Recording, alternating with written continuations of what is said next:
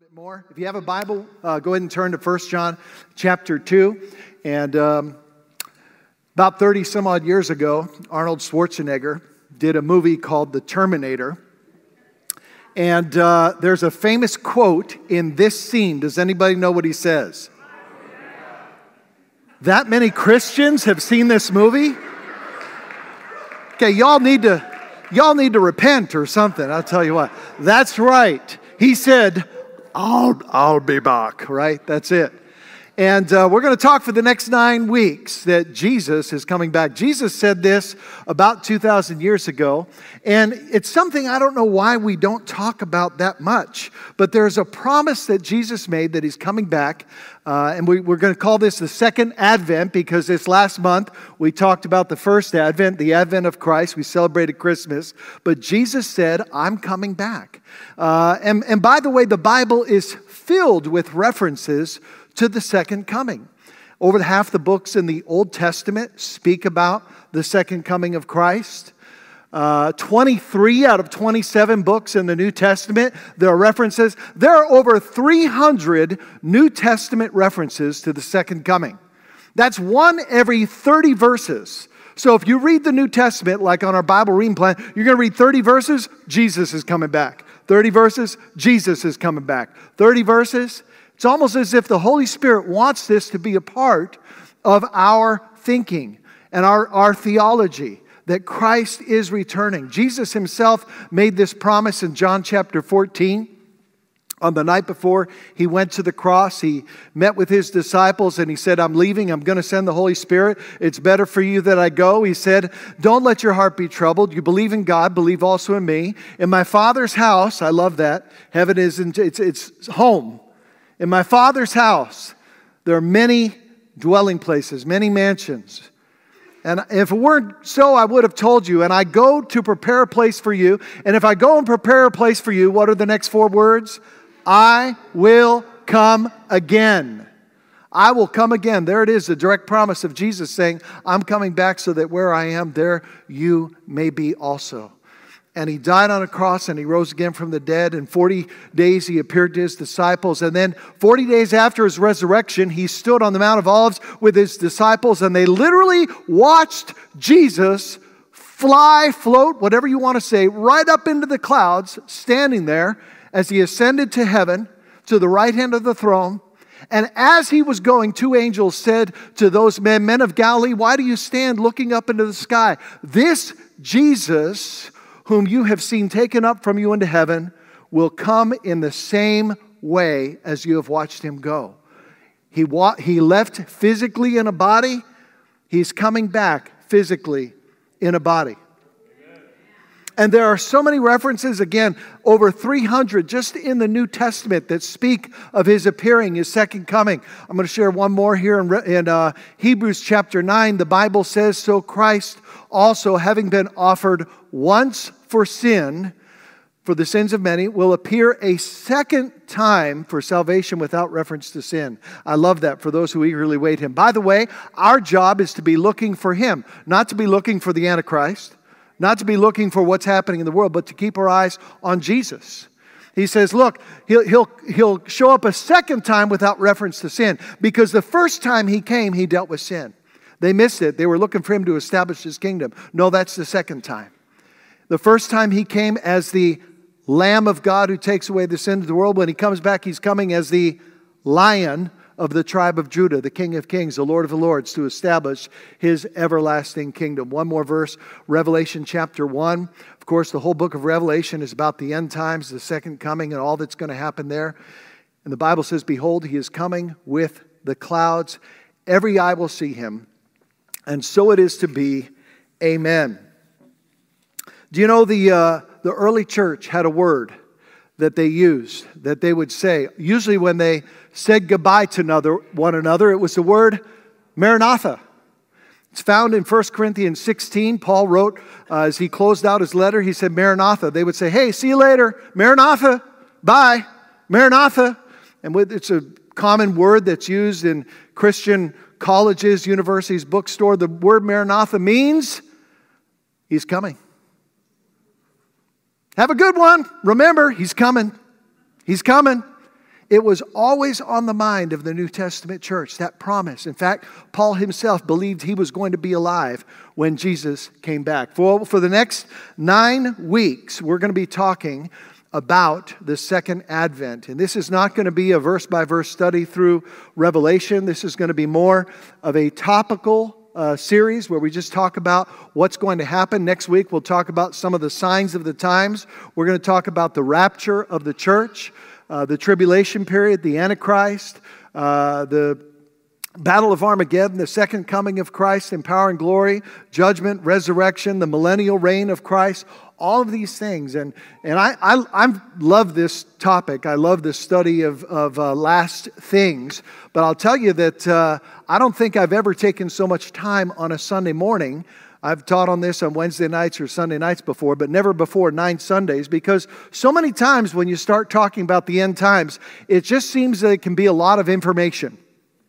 In fact, if you notice this morning, you got graphs and charts and scriptures and all these things handed to you. And, and that's okay uh, because teaching on the end times does has, have a lot of information, but the Bible is not just for our information, it is for our transformation. And I want to begin right now up front by saying that my goal over the course of the next two months is not to just give you a lot of information about what's going to happen in the future, okay? Uh, having information doesn't necessarily mean transformation. The Bible is so clear that knowing that Christ is coming back, the fact that he could come at any time should change the way that we live. It should impact our lives as followers. And there are many ways it, it should impact you. For let me give you one. I have hope. I don't care what's happening in the world. I know who wins. I've read the last pages. Amen. There's a new heavens, there's a new earth coming. By the way, I also have a peace when I see all the evil that's happening in the world because they're going to be judged. They're going to stand before God and God is going to judge them. He's going to eradicate evil. When I see the suffering that happens, there's, no, there's going to be a day where there is no suffering.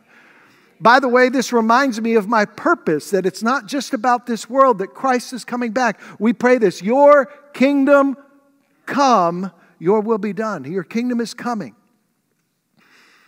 More than anything else, the return of Christ, uh, well, I think, uh, what does it say? Encourage one another day after day, as long as you see the day drawing near. It's drawing near. We should be encouraging one another. But the greatest thing that should happen as a result of the reality of Christ's return is um, that it should change us. I'm going to share with you a verse in 1 John chapter 2. Um, the rest of the verses I'll be putting on the, on the screen later on, and then at the end we'll turn to 2 Peter uh, towards the end of this message. But uh, 1 John chapter 2, here's what the scripture says. It says, Now, little children, abide in him. Okay, what does that mean?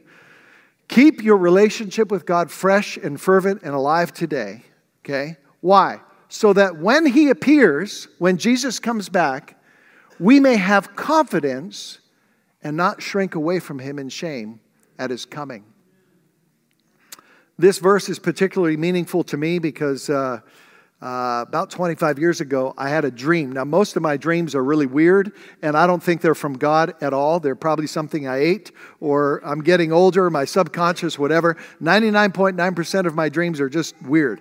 This was a dream that I felt like God gave me because I remember this specifically. It was about 25, 26 years ago. In my dream, I was at the IGA grocery store in Ocean Shores, and I heard the trumpet, and I looked up and I saw Jesus in the clouds. I don't know what happened to the roof or the ceiling of the IGA grocery store, but it wasn't there. And I looked up and I knew Jesus was coming, and I went, oh no, because I wasn't ready at that time in my life. I didn't want Jesus to come at that moment. I shrunk away from him in shame. See, knowing that Christ could come, listen, I mean, just use your sanctified imagination with me for just a moment. If you knew beyond a shadow of a doubt that Jesus was going to come in 2024, and no, I'm not making predictions. I will not tell you who the Antichrist is. I won't tell you what day or what hour he's going to come because that's not what the Bible tells us to focus on, okay? But if you knew for sure that Jesus was coming this year, would it change anything in your life? I think we'd all have to say yes, it would.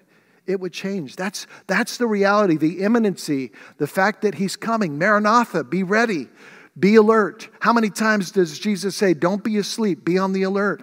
The master's gone away. He's not coming back. We don't, you know, we've, we've got all this time. Let's just do whatever we want. No, it's going to happen. And you like a thief in the night, and you're not going to be ready. There's a warning over and over again. By the way, the return of Christ, the Bible says, is the blessed hope of every believer. It's something we should be looking forward to the appearing of the great God, God and Savior, Christ Jesus. So when, I, when, when you think about if Jesus were to actually come back, what feelings does that bring? Now, I know you're in church, so you're all going to say, Hallelujah, that's great. We want Jesus to come. But I'm talking real, okay? Because I'll be real with you. There were times as a young man I was like, man, I, I want Jesus to come, but I want to get married first. I want Jesus to come, but I want to have kids first. And then it was, I want Jesus to come before my kids become teenagers. that didn't happen. And then it was, I want Jesus to come, but four months from now we're going to Disney World, so could he come after that? I think when we when we think about the where our hearts are when we think about the second coming of Christ or the rapture the appearing of Christ it reveals to us where our hearts are at. So although our goal is transformation and not just information we're going to cover a lot of information. Today is going to be about a 30 minute trailer uh, we're just going to kind of overview this topic, look at what we're going to look at in the upcoming weeks. I am going to give you a lot of information, but again, my goal today and every single week is that this information results in application, transformation, a change in the way that we live, that we begin telling others about Christ, because if this happens in our day, people will be left behind. Now, if you want further study, one of the books I'd recommend is this book by uh, Dr. David Jeremiah, The Book of Signs. It came out about five years ago. It's an excellent book. There are many good books.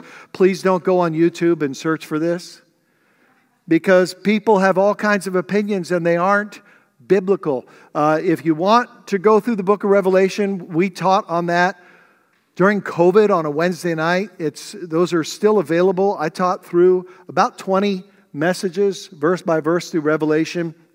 It was just me and a camera and the sound guy. It was during COVID on a Wednesday night. So, uh, but you can't find it on our website. It's on our YouTube channel. If you want to go there and look, uh, you can find it. But Today, we're going to talk about what the Bible says, okay? Now, some of us have been taught different things. Maybe your background, maybe your denomination, or some teaching says, well, there's no such thing as the rapture, or we're all going to go through the tribulation, or the rapture happens here, or whatever. We're just going to look at what the Word of God says in these next eight weeks together.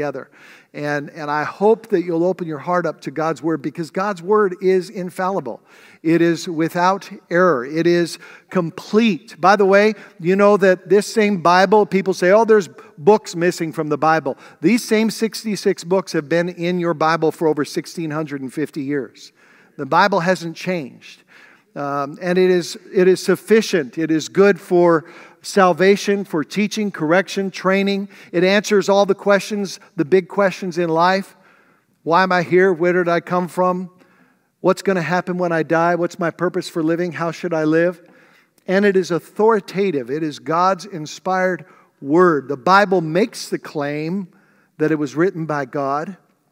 2 Timothy 3 and 2 Peter chapter 1. And so, what we're going to do this morning is just start by way of introduction uh, with some information about the Bible and prophecy. The first thing I want to share with you, which you may or may not know, is that the Bible is filled with all kinds of prophecy.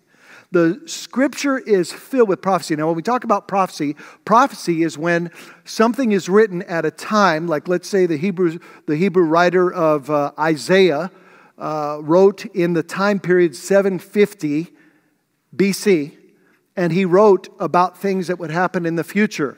Or Jeremiah. They were called prophets because often they would speak forth what God had to say, but they would also speak about what God was going to do in the future. And many of those prophecies had to do with the Messiah, the promise that God said, I'm going to send a Savior. See, if I said to you, hey, I'm, I'm flying into your airport, pick me up you would be like, okay, where am I going to meet you? How am I going to know who you are? But if I said, I'm going to be standing at such and such place, I'm going to be wearing an orange jumpsuit, I'm going to have spiked blue hair, I'll be riding a zebra carrying a toaster. I don't think you would confuse me with anyone else. Are you with me? That's randomly specific. All right. But this is what God did all through the Old Testament. See, as a historical fact, if you're, if you're new to the Bible, there's an Old Testament and a New Testament, and old doesn't mean let's throw it away. And all the old people said, there we go. Um, old just means it was before Jesus. Jesus showed up and arrived before, right between the Old Testament and the New Testament. And it is an absolute historical fact. The Old Testament was written in Hebrew, a little bit Aramaic that the Old Testament was written before Jesus ever lived on this earth. Jesus is a authentic person from antiquity. He, there's, there's people that were not believers in Jesus that wrote about him in history. You say, I'm not so sure he exists. We tell time by his arrival, okay? He's, he's a real person. And in the Old Testament, hundred, by the way, the Old Testament was translated into Greek hundreds of years before Jesus arrived. So everything you read in your Old Testament, we know was what was written. In fact, the Dead Sea Scrolls, discovered in 1947, confirm that everything we read in the Old Testament is accurate. And there were prophecies made. Isaiah wrote 750 years before, hey, when the Messiah comes, he's going to be born of a virgin. Micah wrote 600 years. Yet when the Messiah comes, he'll be born in Bethlehem. Zechariah wrote 500 years ahead of time. You know what? You'll see him riding into Jerusalem on the back of a donkey. Isaiah 53, the most probably the most powerful prophetic chapter in all the Bible, says that this Messiah is going to be rejected by his own people, silent before his accusers, that God would kill him for the sins of the world, that he would die between two criminals, they'd cast lots for his clothing, and he'd be buried in a rich man's tomb. And then a thousand years before Jesus was here, the psalmist wrote that they would have his hands and feet pierced surrounded by people staring at him, mocking at him, and he'd be thirsty. Again, these are just five random places. There are literally hundreds of prophecies, not just about the Messiah, but about other things. Isaiah chapter 44, uh, the prophet wrote that one day there would be a king by the name of Cyrus, 150 years before he was born. Isaiah wrote about him. And when the king actually showed up and read a prophecy about his name was in it, he actually tried to fulfill what was written by the Jews. In Daniel chapter 8, Daniel gives us a blow by blow breakdown of Alexander the Great's rise to power in Greece, hundreds of years before it happened. And in Ezekiel 37, the Bible says in the end times, the nation of Israel would become a nation again with a mighty army. If you don't know, that happened in 1948. From AD 70 to 1948, that's 1850 years, there was no nation of Israel. Israel became a nation again, and they have a pretty strong army. You might have heard of that. We'll talk about Israel next week. And again, my point this morning is simply this that there's no, this is one of the things that sets Christianity apart from every other sacred writings, supposed sacred writings that are out there. God's word is batting a thousand for you baseball fans out there, okay? There's nothing compared to it in the world. There's not a single prophecy that God's word has said. And when every single thing that God's word has said has come true, then when God says this is going to happen in the future, you can bank on it. And by the way, that leads me to my second point is that the Bible is God's word. You cannot logically explain away the fact that things were written in advance before they said. Now, for me personally, this is one of the reasons I came to faith. I studied Bible prophecy before I became a Christian. I don't recommend that you start in Revelation if you're, you know, looking into the Bible, but I was that way and I wanted to know and I became convinced that the Bible was God's word because logically, nobody could predict these things in advance with exact accuracy. By the way, we have to have somewhere we go for truth. Please do not trust me. I'm a person. Look in your Bible and make sure that what, the, what I'm saying is the Word of God. Okay, this is, this is a book that is unlike any other book. There's never been a book written over 1,500 years by 40 different authors. There's never been a book that's sold over 6 billion copies. Okay, we're talking about the, the, the it shadows the second best selling, third best selling, fourth best selling book of all time, no comparison. If the New York Times would allow the Bible on their best selling list, it would win the best New York Times bestseller every single year. Once again, the best selling book. Yep, it's the Bible. There's no other book like it. This book has shaped Western civilization. It's been criticized, been come under attack. People have died for it. It has stood the test of time, even though portions of it are written over 3,000 years ago. It has been authenticated as a work of antiquity. I don't have time to get into this deeply, but when you have old ancient manuscripts of some sort, they, they see how many different copies or fragments are out there. Again, New Testament, there's thousands of copies. There's actually 25,000 fragments. And then they see, okay, we want to know how accurate it is from the time the person wrote to the earliest manuscript, the gap that's in there. And most of these old things have gaps hundreds of years, some over a thousand years. The New Testament, there are portions of the New Testament that have been dated within 30 years of the time they were written. The scripture has been preserved by Hebrew scribes, which was the highest level of people in the Old Testament. When they copied words, you say, well, they didn't have a Xerox machine. They kept making all kinds of mistakes. Well, again, that's what the devil wants you to believe so that you don't trust this book.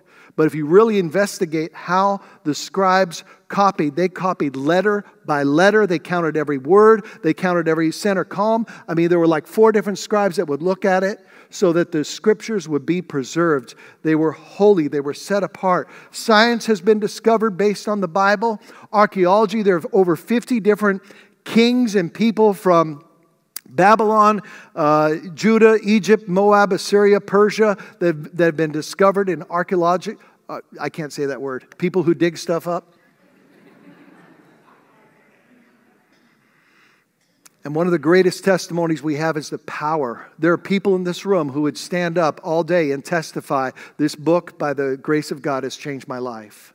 It has the power to transform. It's a living book. There's no other book like it. You don't believe me, just take this book into a public place and open it up. You'll see, yeah, you're laughing because people are either drawn to it or, ooh, right? It's a living book, living and active. And yes, this book reveals so much. It reveals God. We learn about who God is and we learn about who we are. But the main thing I want to do this morning is talk to you that this reveals God's plan. This reveals God's plan. See, we're going to have to go back a little bit today and look in the past because everything we're going to study from this point forward is going to be in the future. But in order to understand the future, it's out of context if you don't understand the big picture. There's a cosmic battle between good and evil, between God and Satan, that has been playing out since before, whenever before. And so, what I want to do today, with the time that I have left, is share with you. Maybe some of you have never heard of this. Maybe some of you, this is going to be like, um, you know, grade school review. But I want to take five minutes to just review for you what I'd like to call, or others have called, God's big story. This is, this is the whole Bible in like five minutes, okay? In four movements, four acts, four parts. And the Bible, because it's important that we understand this when we come to the end times and we talk about the tribulation and, and the day of the Lord and, and all these things happening. See, the Bible speaks, part one, of a God who has always been has always existed, has always existed exactly as He is now, always will exist. And you say, that sounds confusing. That's because God's bigger than your brain. He's beyond what we can comprehend. And when he spoke, the universe and stars and galaxies came into existence, including the earth, including a place he created on the earth called Eden, which was a paradise. And the highlight of his creation was a man and a woman that were created in his image to reflect his glory with the grand purpose of knowing Him and being in fellowship with Him and serving Him. And by God's design, everything was in perfect harmony exactly as it was supposed to be. No pain, no suffering, no sickness, no death, complete love and acceptance throughout creation. We can see evidence of that design in what is good today. But tragically, something happened. Part two the fall. See, God gave the first man and woman the freedom to make any decision except for one thing. He said, You shall not eat from a specific tree, but God's enemy, Satan, took the form of a serpent and tricked the man and the woman into disobeying God. And the consequences of their actions was devastating. Like a virus, sin entered into the hearts of the men and women and all of creation. Sin, suffering, pain were passed down from generation to generation, and all of creation was distorted from its original design. The result is what we see today and what we have seen since that time wars, poverty, greed, scandals, disease have plagued our world and still do today. But God, in His grace, part three, rescued us. The rescue. For thousands of years, God said, I'm going to send a Savior who's going to rescue mankind. And the Savior was God Himself. God became human in the person of Jesus Christ almost 2,000 years ago. And Jesus' life was unique. Born of a virgin, he perfectly enjoyed and obeyed God without sin and his death on the cross was sufficient as he willingly died to pay for the sins of mankind. Three days later, defeating death where he rose from the dead, just as God promised.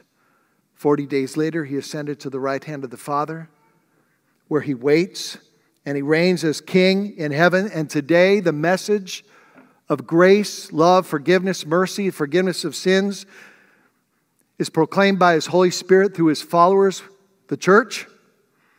And all who trust in his life, death, and resurrection receive the forgiveness of sins and the promise of eternal life. Now, three parts of this four part story have already happened. By the way, I love this picture of the life preserver because if you're drowning, you don't argue about what color the preserver is. Amen?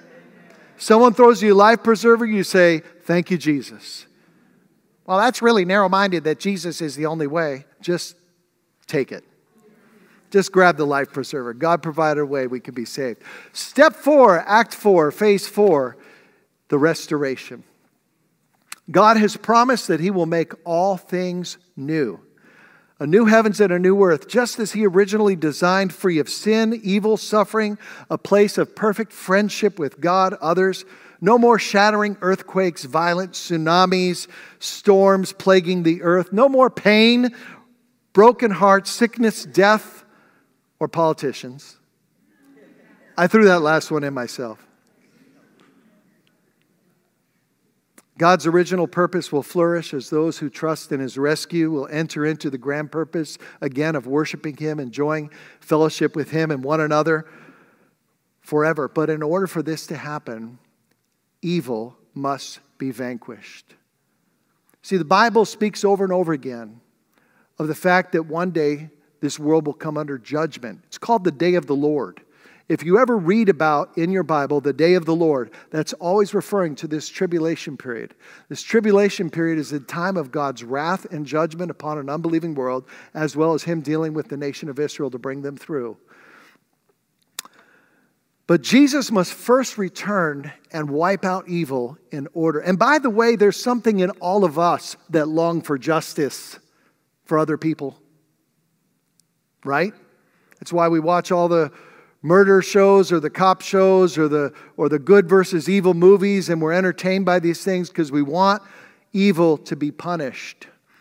And in God's big story, this part of the restoration, here's what's going to happen. Now, inside your bulletin, you might have seen something like this.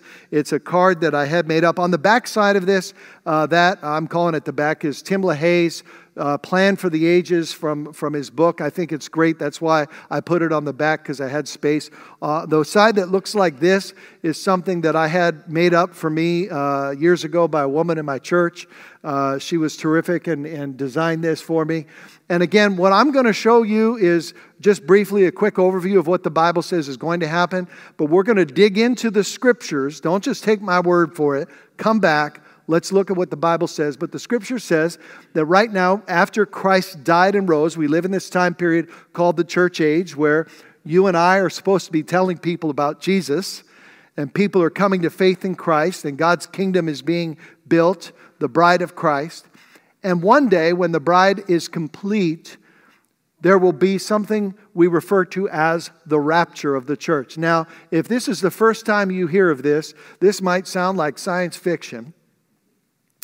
But the Bible teaches that every Christian on the face of the earth is in, in a moment, in a millisecond, all the Christians will disappear we will be snatched up to heaven. It says in 1 Thessalonians. There's many other places that the Lord will return. We who are alive and remain shall be caught up together with them in the air to meet the Lord. And it says, therefore, comfort one another with these words. This is something that we should be looking forward to, that is a blessed hope, his appearing, that we're taken up into heaven. And by the way, those of you that have young children, I'm pretty sure that your kids are going with you, but we can talk about that later. The rapture of the church is going to take place, and then following that, there's going to be a seven-year period of time that the Scripture speaks or calls the tribulation. It's called the day of the Lord. Again, it's a time of God's judgment upon the earth. Uh, the last three and a half years will be even worse, referred to as the Great Tribulation, but yet the whole time is going to be a time of terrible suffering and pain. Imagine every Christian, all this influence of good that is here, gone at once. The world's going to come together. There's going to be a one world leader. The Bible refers to as Antichrist. He has many other names, but he is going to uh, start with a false peace. And the world is going to follow him, and then he's going to show himself for who he really is. Where's the church during the seven years? We're going to be in heaven uh, standing before the judgment seat of Christ. The Bible says we must all stand, appear before the judgment seat of Christ. Each one can be recompensed for the deeds done in the body, whether good or bad. And we're going to be celebrating the marriage supper of the heaven. Excuse me, the marriage supper of heaven, the marriage supper of the Lamb we read about in Revelation 19. At the end of the tribulation, the Bible's very clear Matthew 24, 29, Jesus will return. And at that point, every eye will see him. You see, there's technically two comings of Christ. One is actually called an appearing, where we meet the Lord in the air. The second is called the return, or his Christ, where Jesus literally comes back to earth with the saints. The Bible speaks of him coming back. You can read this in Revelation 19 with a sword out of his mouth. Uh, and the armies of heaven will be riding white horses. You will have a front row seat, so will I. If you've never ridden a horse before, it's going to happen one day. I'm not sure how the horse flies from heaven down to earth, but it's going to be fun. And there will be something called the Battle of Armageddon that takes place at that. And, and, at the Battle of Armageddon, the Bible teaches that the nations of this world will literally gather together to fight against God. We just read this in Psalm 2 in our Bible reading plan this week. The kings of the earth gathered together to take their stand against the Lord and his Messiah. He who's in the heaven kind of laughs at them, and it talks about kissing the Son or worshiping the Son. Once evil is judged and destroyed, at that point, Satan will be bound for a thousand years there's a reason for that. We'll talk about it. And for a thousand years, there will be the kingdom of God on earth with Jesus Christ ruling and reigning. And you will be there, and I will be there. And we'll talk about why that is going to happen and what's going to happen. The, the wolf will, will lie down with the lamb. You've read that before. And the young man sticks his hand into the viper's den. I'm not exactly sure why he wants to do that either. But it's going to be a transformed world. And again, we'll talk about that in, I don't know, six, seven weeks from now. At the end of the thousand years, Satan will be released, gather together people for one final battle, and he's going to gather people together as number as sand on a seashore. We'll talk about where those people come from. One final battle where they will Satan will be cast into something called the lake of fire where the Antichrist has already been for a thousand years, along with his false prophet. Then Hades, those that have died separate from Christ, will be resurrected, stand before something called the Great White Throne Judgment, where they will be searching to see if their name was written in the Lamb's Book of Life. And then they, they will be cast into the lake of fire, which is called the second death, and we will have a new heavens and a new earth. There we go, where righteousness dwells. You know, when you read the book of Revelation, we read about all this stuff that's going to happen on earth the judgment, the wrath of God, these terrible things. And I love that the book ends with John saying, Even so, come, Lord Jesus. Even so, come. Now, again, I share this with you this morning, and we're going to look at the scripture uh, over the course of the next eight weeks. This is not science fiction, this is real. This is what God's word says is going to happen. And what's important isn't that we have this information, but I'm going to ask you to turn one more place, and that's 2 Peter chapter 3. You're in 1 John chapter 2. Just take a left turn a couple pages earlier. 2 Peter chapter 3. And Peter writes, beginning in verse 3 Know this, first of all, that there shall come in the last day scoffers or mockers after their own lust, saying, Where's the promise of his coming? Hey, you guys been talking about Jesus coming. Where is he? How come he's not here yet? He hasn't been here for a long time. Is he really coming back? And if you skip down to verse 7, he says, Am I getting this right? Yeah, but by the word, his present, the present heavens and earth are being reserved for fire, kept for the day of judgment and ungodly men. In other words, there's going to become a day of judgment. But he says in verse 8, But beloved, do not be ignorant of this one thing, that one day with the Lord, one day is like a thousand years, and a thousand years is like one day. Now, I don't know if that's literal or not, but if heaven's timeline is that a thousand years on earth is one day in heaven, then Jesus only died two days ago. Are you with me? It hasn't been that long. Why is it taking so long for Jesus to come back? Verse 9 the Lord is not slow about his promises, come, some count slowness, but is patient towards you, not wishing for any to perish, but for all to come to repentance. Do you know what this scripture is saying? Why is Jesus waiting? Because he wants more people in heaven. He wants more people to get saved. He's patiently waiting for the church to continue to reach out and to share the gospel so that more people can come to the knowledge of salvation and heaven can be filled. Uh, my first pastor used to say there's a certain number, and when that last person gets saved, it's like, okay, that's it, go get them, you know? Um, I don't know if that's true or not, but it's a nice thought. You know, maybe somebody this morning could give their life to Jesus, and Jesus and, and God the Father would say to the Son, "That was the one. Go get him." You know, and I love this because the next verse says, or actually, a couple verses, I'll get there. It says, The day of the Lord, again, that's the, the judgment of God, the tribulation period, will come as a thief quickly. Don't know when it's going to happen.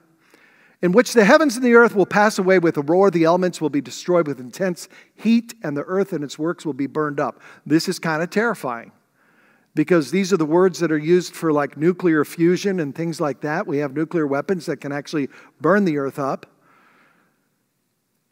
But here's what the application is Peter finishes by saying, Since all these things are going to happen, what sort of person ought you to be in holy conduct and godliness? In other words, since you know that Christ is coming back, it should change the way that we live. Looking for and hastening the coming of the day. Don't miss this. Looking for and hastening. Hastening means what? Make it come quicker. How can you and I make the return of Jesus come quicker? By telling people about Jesus. And the, and, and the more, the sooner all those people get saved that are supposed to get saved, then the sooner Jesus is going to come. So, worship team comes up here this morning. Uh, we're going to have a response time and altar call as we most often do. But I have one more sh- verse I want to share, and we'll look at some of these more and more often in future weeks. But over and over, Jesus says concerning the return of Christ to the earth that we need to be ready. We need to be on the alert. We need to not just fall asleep. We need not say, well, my master's delaying and we're getting busy doing life, and then all of a sudden he shows up and we don't have oil in the lamp, so to speak. He says, be ready. Be ready. And so that's my only question today. Are you ready? And of course, you're in church, so the right answer is yes. But I'm talking in here. If Christ were to come today, are you ready? First of all, if you're here this morning, listen, I don't know. It's, you know, the Lord knows those who are His. But you need to make sure that you've been born again, that you've trusted Christ, that you're a part of the church, because this is serious. You don't want to be left behind when the time comes. Now, I know most of the time we, we, uh, we don't want to scare people into giving their life to Jesus, but hell and judgment are real. God loves you. He took that judgment upon himself so that none of us would have to do that. If you've not trusted in Jesus Christ, God sent his own son to die on a cross and punished his own son for your sins so that you could be forgiven for free. And if you reject that, then there will be consequences. You say, Well, I'm just going to wait till I see a bunch of Christians disappear and then I'll give my life to Jesus. You can do that. But every single person in the tribulation period who is a Christian ends up dying. It's not a, not a pleasant thing. Um, if you've not given your life to Christ, we're going to have a prayer team up here. I think uh, we'll have somebody in the back there as well, someone back by the prayer room. If you're more comfortable going that way instead of this way, we invite you to come today and to say, I, I, want, to, I want Jesus as my Savior and to, and to trust in Jesus as your Lord and Savior today. Church family, maybe you just want to come and say, I, I got people I know that aren't saved. I want to pray for them. Maybe, maybe the Holy Spirit's convicted you that, that there's some things in your life you need to get serious about. I don't know, whatever God's, maybe you just need to say, I need to start reading this book again so that God can do the work inside of me that needs to be done. I'm going to ask you to stand right now. And uh, I'm going to lead us in prayer. And whatever God has said to you in this time, we're going to invite you to come to pray. You can kneel at this altar, you can sing, pray where you are. But let's ask God for this series not to just give us information, but transformation. Father, thank you for the promise of restoration. That one day evil will be eradicated and all will be made new. You are a holy God, and there is justice with you. Father, somehow in your great mercy, you took that justice and put it upon your Son, Jesus. And I pray today, if there's anyone in the sound of my voice who has not trusted in Jesus Christ as their Lord and Savior, that they would open their heart today to receive Him, to give their lives to Him, to receive that free gift of eternal life and righteousness that is a gift by grace.